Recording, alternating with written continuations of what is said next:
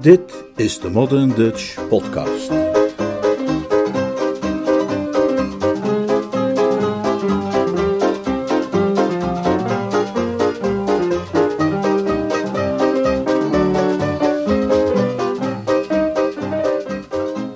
Boterbloemdag.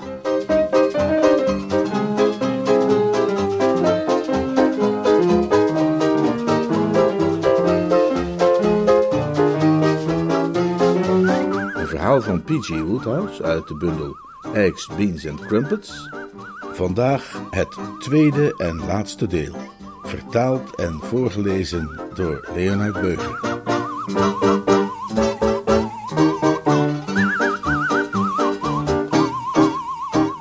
Korte inhoud van het voorafgaande. Ukridge, platzak als altijd, klaagt bij zijn vriend Jimmy Corcoran over zijn gebrek aan geld. En ook over het feit dat mensen die collecteren voor allerlei goede doelen hem het weinige dat hij heeft ook nog vaak afhandig weten te maken. In haar afwezigheid wordt er op het terrein rond het huis van Ukridge's welgestelde tante Julia een bazaar georganiseerd ten bate van de lokale Geheelonthoudersvereniging. En hij vraagt Corky om hem te helpen tijdens die invasie het huis een beetje in de gaten te houden. Bij dat huis aangekomen wordt Corky door een lieftallig meisje om een donatie gevraagd in ruil voor een papieren bloempje. Als hij vraagt waarom, zegt ze dat het immers Boterbloemdag is. Binnen vertelt Ukridge hem dat het allemaal een plan van hem is. Hij heeft het meisje ingehuurd en deelt met haar het geld dat ze ophaalt. Corky is geschokt, maar Ukridge legt uit dat op geen enkel moment een echt goed doel wordt genoemd. Met het geld, op handige wijze vermeerderd door een aantal slimme weddenschappen op de renbaan, is hij van plan in Amerika een lucratieve kattenfokkerij voor de bond te beginnen. Een stotterende kapelaan komt binnen en klaagt over het boterbloemenmeisje. Hij heeft het bedrog door. Corky gaat haar waarschuwen, maar komt bij de voordeur tante Julia tegen, die vroeger is teruggekomen dan verwacht. Hij probeert haar van zich af te schudden en keert terug naar Ukridge, die hij slapend aantreft.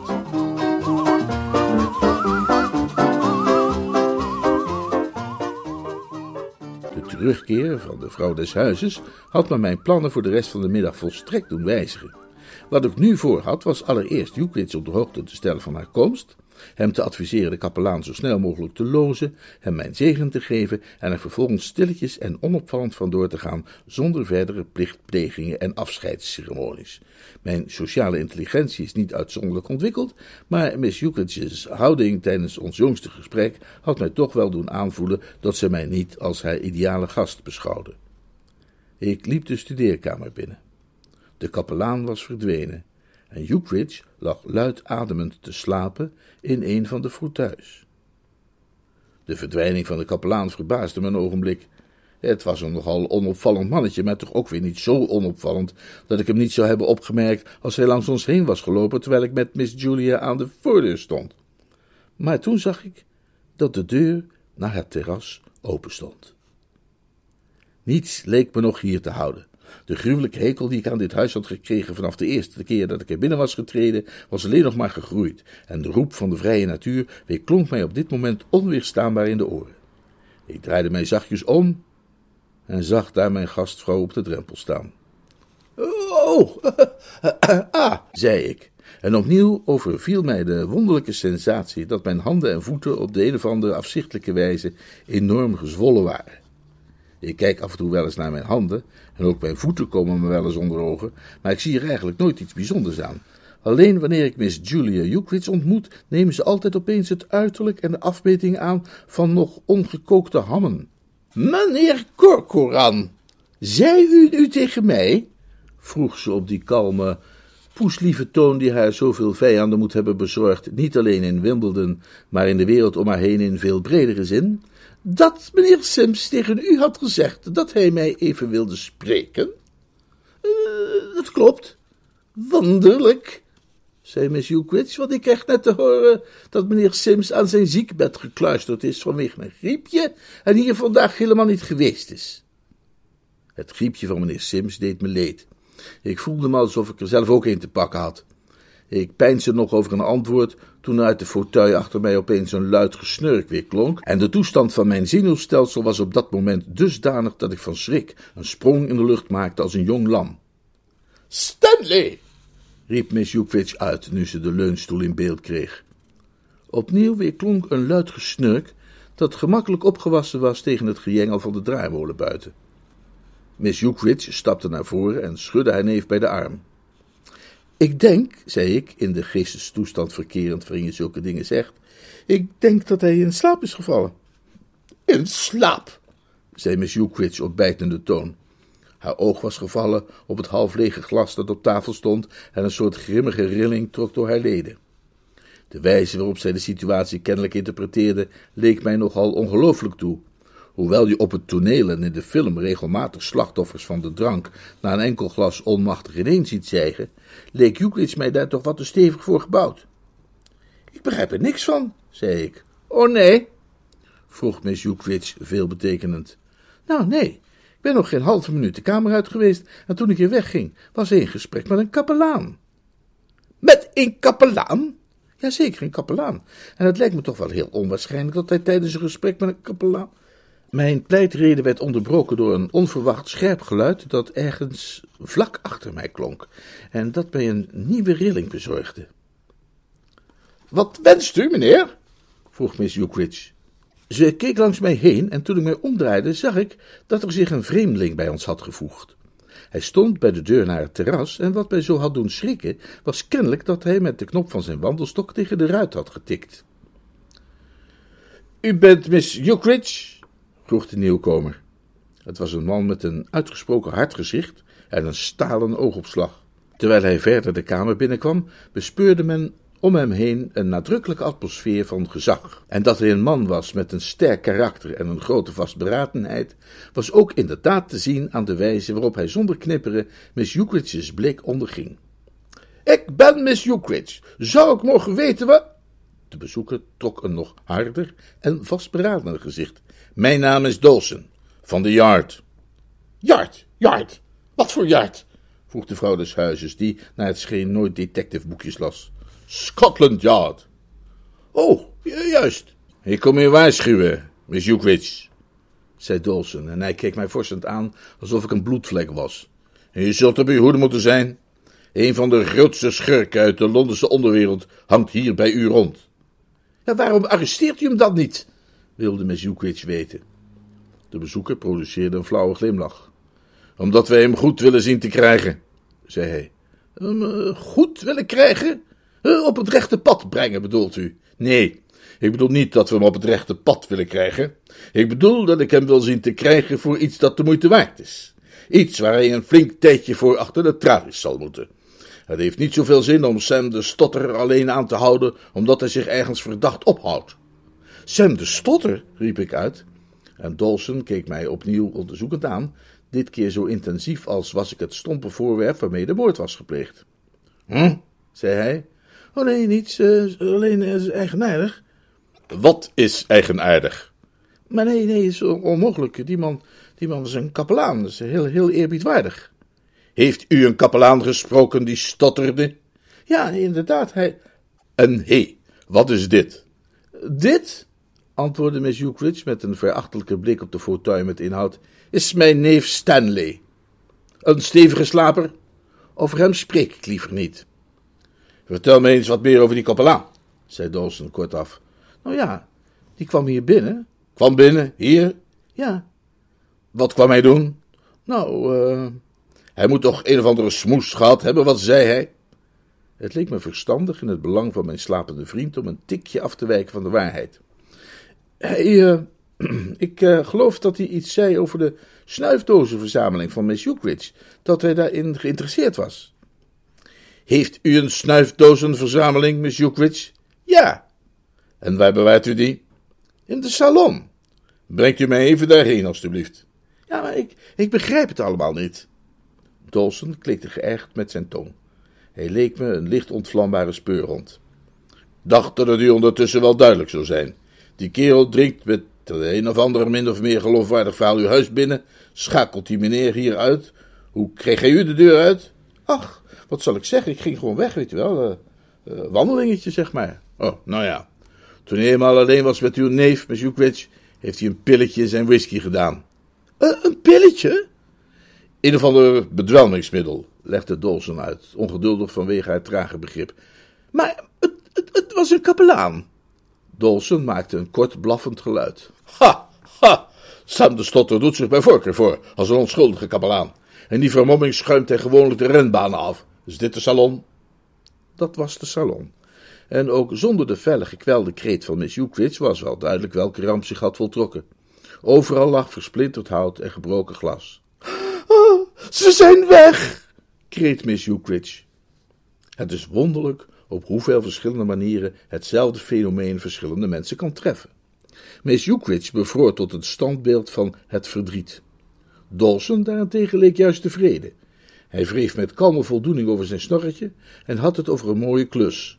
Hij omschreef Sam de Stotter als een knappe jongen en gaf als zijn mening dat de afwezige vakman zijn zaakjes kende en wist wat hij deed. Uh, wat moet ik nu? Jammerde Miss Ukridge. Ik kreeg zowaar medelijden met haar. Ik mocht haar niet, maar ze was echt getroffen. Allereerst, zei Dawson, moet er vastgesteld worden waar die kerel er precies mee vandoor is.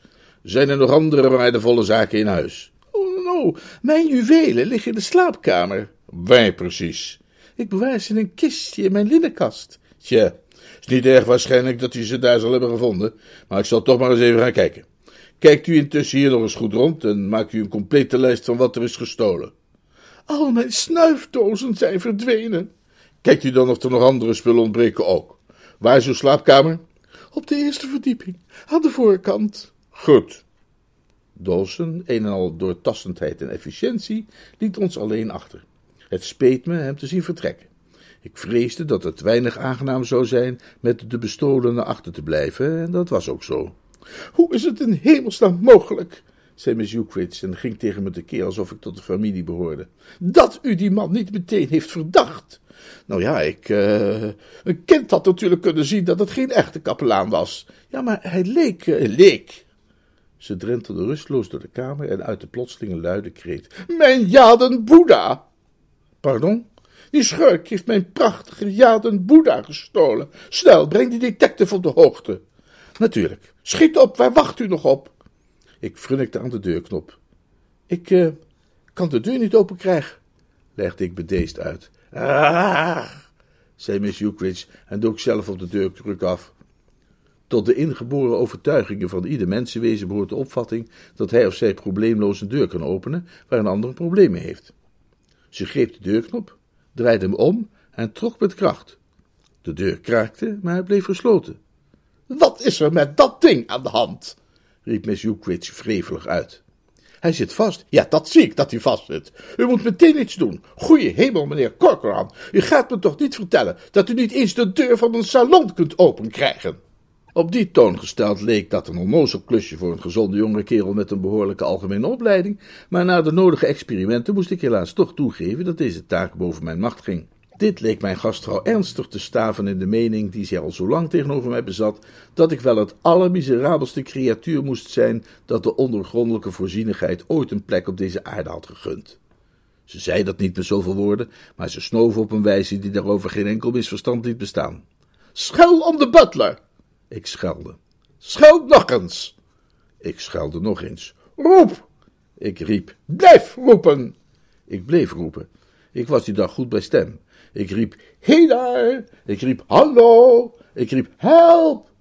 Ik riep ook op een meer algemene, ongespecificeerde wijze. Al met al een voorstelling die met meer dan een enkel woord van dank beloond had mogen worden. Maar alles wat Miss Jukwits zei, toen ik even pauzeerde om adem te halen, was, u hoeft niet zo te fluisteren. Ik probeerde in een blederde stilte mijn gepijnigde stembanden weer wat op orde te krijgen. Help, help, riep Miss Jukwits. Zuiver qua kreet stelde het niet veel voor, vergeleken met de mijne. Gebrekkig in volume, qua energie en zelfs in timbre. Maar ironisch genoeg leverde hij wel het gewenste resultaat. Aan de andere kant van de zware deur klonk een slaperige stem. Wat is er aan de hand? Doe de deur open! Iemand rammelde aan de deurknop. Hij zit vast! Zei de stem die ik nu herkende als die van mijn oude vriend Stanley Fanshawe-Ukridge. Ja, ik weet dat hij vastzit. Ben jij dat, Stanley? Kijk eens waar de deur hij vastzit. Het bleef even stil. Kennelijk werd aan de andere kant van de deur een onderzoek ingesteld. Iemand heeft er een wig onder geslagen. Haal die er dan meteen onderuit. Daar heb ik een mes voor nodig of zoiets. Een nieuwe periode van rust en meditatie volgde. Miss Jukwits ijsbeerde met gefronst voorhoofd de kamer rond, terwijl ik mij in een hoekje terugtrok met het gevoel een onervaren dierentemmer te zijn, die per ongeluk opgesloten was geraakt bij de leeuwen in een kooi en zich krampachtig probeerde te herinneren wat er ook alweer in les drie van zijn schriftelijke cursus te lezen had gestaan over dat soort gevallen. Buiten klonken voetstappen en daarna het geluid van wrikken en trekken. De deur ging open en op de drempel stond Ukridge met een vleesmes in zijn hand. Hij zag er behoorlijk verward en katerig uit. Naast hem stond de butler, wiens professionele uitstraling nogal gehinderd werd door de resten kolenstof op zijn gezicht. Het was typerend voor Miss Ukridge dat zij zich eerst richtte tot de tekortschietende bediende en niet tot de neef die haar uit een benarde positie had gered. Barter, siste ze, althans voor zover zelfs een intellectueel begaafde vrouw als zij het woord barter kan sissen. Waarom kwam je niet toen ik belde? Ik heb de bel niet gehoord, mevrouw. Ik was... Je moet die bel gehoord hebben. Nee, mevrouw. Hoezo niet? Ik bevond mij in de kolenkelder, mevrouw. Wat deed jij, is hemelsnaam, in de kolenkelder? Ik werd gedwongen daar binnen te gaan, mevrouw, door een man die mij bedreigde met een pistool. Vervolgens sloot hij mij in die kelder op. Wat? Wat voor man? Een man met een kort snurretje en erg doordringende ogen. Hij... Een verteller die zo'n spannend verhaal te brengen had als hij, zou toch eigenlijk mogen verwachten zijn relaas in zijn geheel te mogen brengen, maar Barter verloor al na deze eerste zin zijn greep op het publiek. Met een gedempte kreet schoot zijn werkgeefster langs hem heen en we hoorden haar de trap opstormen. Ukridge wendde zich klaaglijk tot mij. Wat gebeurt er, knabel? Grote genade. Heb ik een hoofdpijn? Wat is dit toch allemaal? Die kapelaan heeft iets in je whisky gedaan, waardoor jij... Eh... Ik heb zelden iemand zo'n heftige emotie tentoon zien spreiden als Ukridge op dat moment. Die kapelaan, maar dat is sterk. Grote goden, dat is wel behoorlijk grof. Corky, beste knul. Ik heb over de hele wereld gezworven, als matroos op de grote vaart, en wat dan niet. Ik heb me bedronken in havenkroegen van Montevideo tot Cardiff. Maar de enige keer dat het iemand gelukt is om met mijn drankje te knoeien, gebeurt dat God betert in Wimbledon en door een kapelaan. Vertel me eens, knabel. Zijn alle kapelaans zo erg, want als dat het geval is... Hij heeft ook de snuifdozencollectie van je tante gestolen. Die kapelaan? Ja, sacru, zei Ukridge op zachte, bewonderende toon, en ik zag dat zijn eerbied voor de geestelijke stand een hele nieuwe dimensie aannam. En vervolgens kwam die andere kerel aanzetten, zijn handlanger, die zich voordeed als een detective, en die sloot ons hier op, en, en de butler in de kelder. En, en ik heb zijn donkerbruin vermoeden dat hij er daarna vandoor is gegaan met je tantes juwelen. Van ergens boven doorsneed een felle kreet op dat moment de stilte. Inderdaad dus, concludeerde ik. Kortom, beste kerel, ik denk dat ik nu maar weer eens ga. Corky, zei Ukridge, laat me niet in de steek. Ik schudde mijn hoofd. Onder reguliere omstandigheden zou ik je zeker bij willen staan, maar op dit moment wil ik echt jouw tante even liever niet onder ogen komen. Misschien over een jaartje of zo weer eens, maar nu beslist niet. Er klonken haastige voetstappen op de trap. Uh, tot ziens, zei ik, liep langzaam heen en haastte mij de wijde wereld in. Ik moet er vandoor. Bedankt voor de gezellige middag. Ik zat in die tijd altijd erg krap, maar toch beschouwde ik de twee pennies die ik de volgende ochtend besteedde aan een telefoontje naar Heath House niet als een ongerechtvaardigde uitgave. Ik moet bekennen dat ik erg nieuwsgierig was, op veilige afstand in tijd en ruimte, om te vernemen hoe een en ander zich de vorige middag had ontwikkeld nadat ik mij had teruggetrokken. Met wie spreek ik? Vroeg een ernstige stem aan de andere kant van de lijn. Ben jij dat, Barter? Ja, meneer. Met Corcoran. Kan ik meneer Ukridge even spreken? Meneer Ukridge verblijft hier niet langer, meneer. Hij is rond een uur geleden vertrokken. Oh, bedoel je dat hij uh, voorgoed is vertrokken? Ja, meneer. Oh, dankjewel. Ik legde peinzend de hoorn op de haak en liep terug naar huis. Ik was niet verbaasd dat Bowles, mijn hospes, mij meldde dat Ukridge op mijn kamer op mij wachtte. In zware tijden zocht die veelgeplaagde jongeling wel vaker een schuilplaats bij mij. Hoi, knabel. Groette Ukridge mij met een grafstem, Ah, daar ben je dus, ja, daar ben ik. Heeft je eruit gegooid? Ukridge vertrok even zijn gezicht, als bij een pijnlijke herinnering. We hebben wat woorden gehad, weet je, en uiteindelijk hebben we besloten dat we beter toch maar ieder ons eigen weg konden gaan. Ik snap niet waarom ze jou kwalijk zou moeten nemen wat er is gebeurd. Een vrouw als mijn tante Corky is van het type dat iedereen altijd alles kwalijk neemt. En mij helemaal. Kortom, ik kan dus weer helemaal opnieuw beginnen, knabel, met dit leven. Platzak en ongewapend ten opzichte van de boze wereld, afgezien van mijn brede visie en mijn krachtig brein. Ik probeerde zijn aandacht te vestigen op de zonnige kant van de zaak. Ja, maar het gaat toch eigenlijk zoals je wilde, zei ik. Je oorspronkelijke plan is geslaagd. Je kunt nu het geld dat je boterbloemenmeisje voor je heeft opgehaald gaan investeren. Een hevige siddering doortrok het lichaam van mijn arme vriend. En zoals het hem altijd op momenten van grote innerlijke aandoening vergaat, schoten door de kramp zijn boordenknoopjes los en viel zijn bril van zijn neus. Het geld dat dat meisje heeft opgehaald, antwoordde hij, is helaas niet beschikbaar. Het is in andere handen overgegaan. Ik heb haar vanmorgen gesproken en ze heeft me verteld. Wat heeft ze je verteld?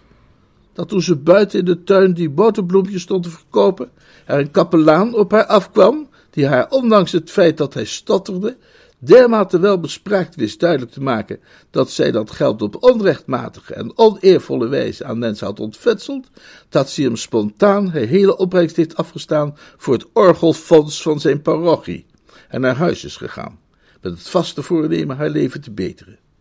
Vrouwen zijn wankele, emotionele wezens, Corky.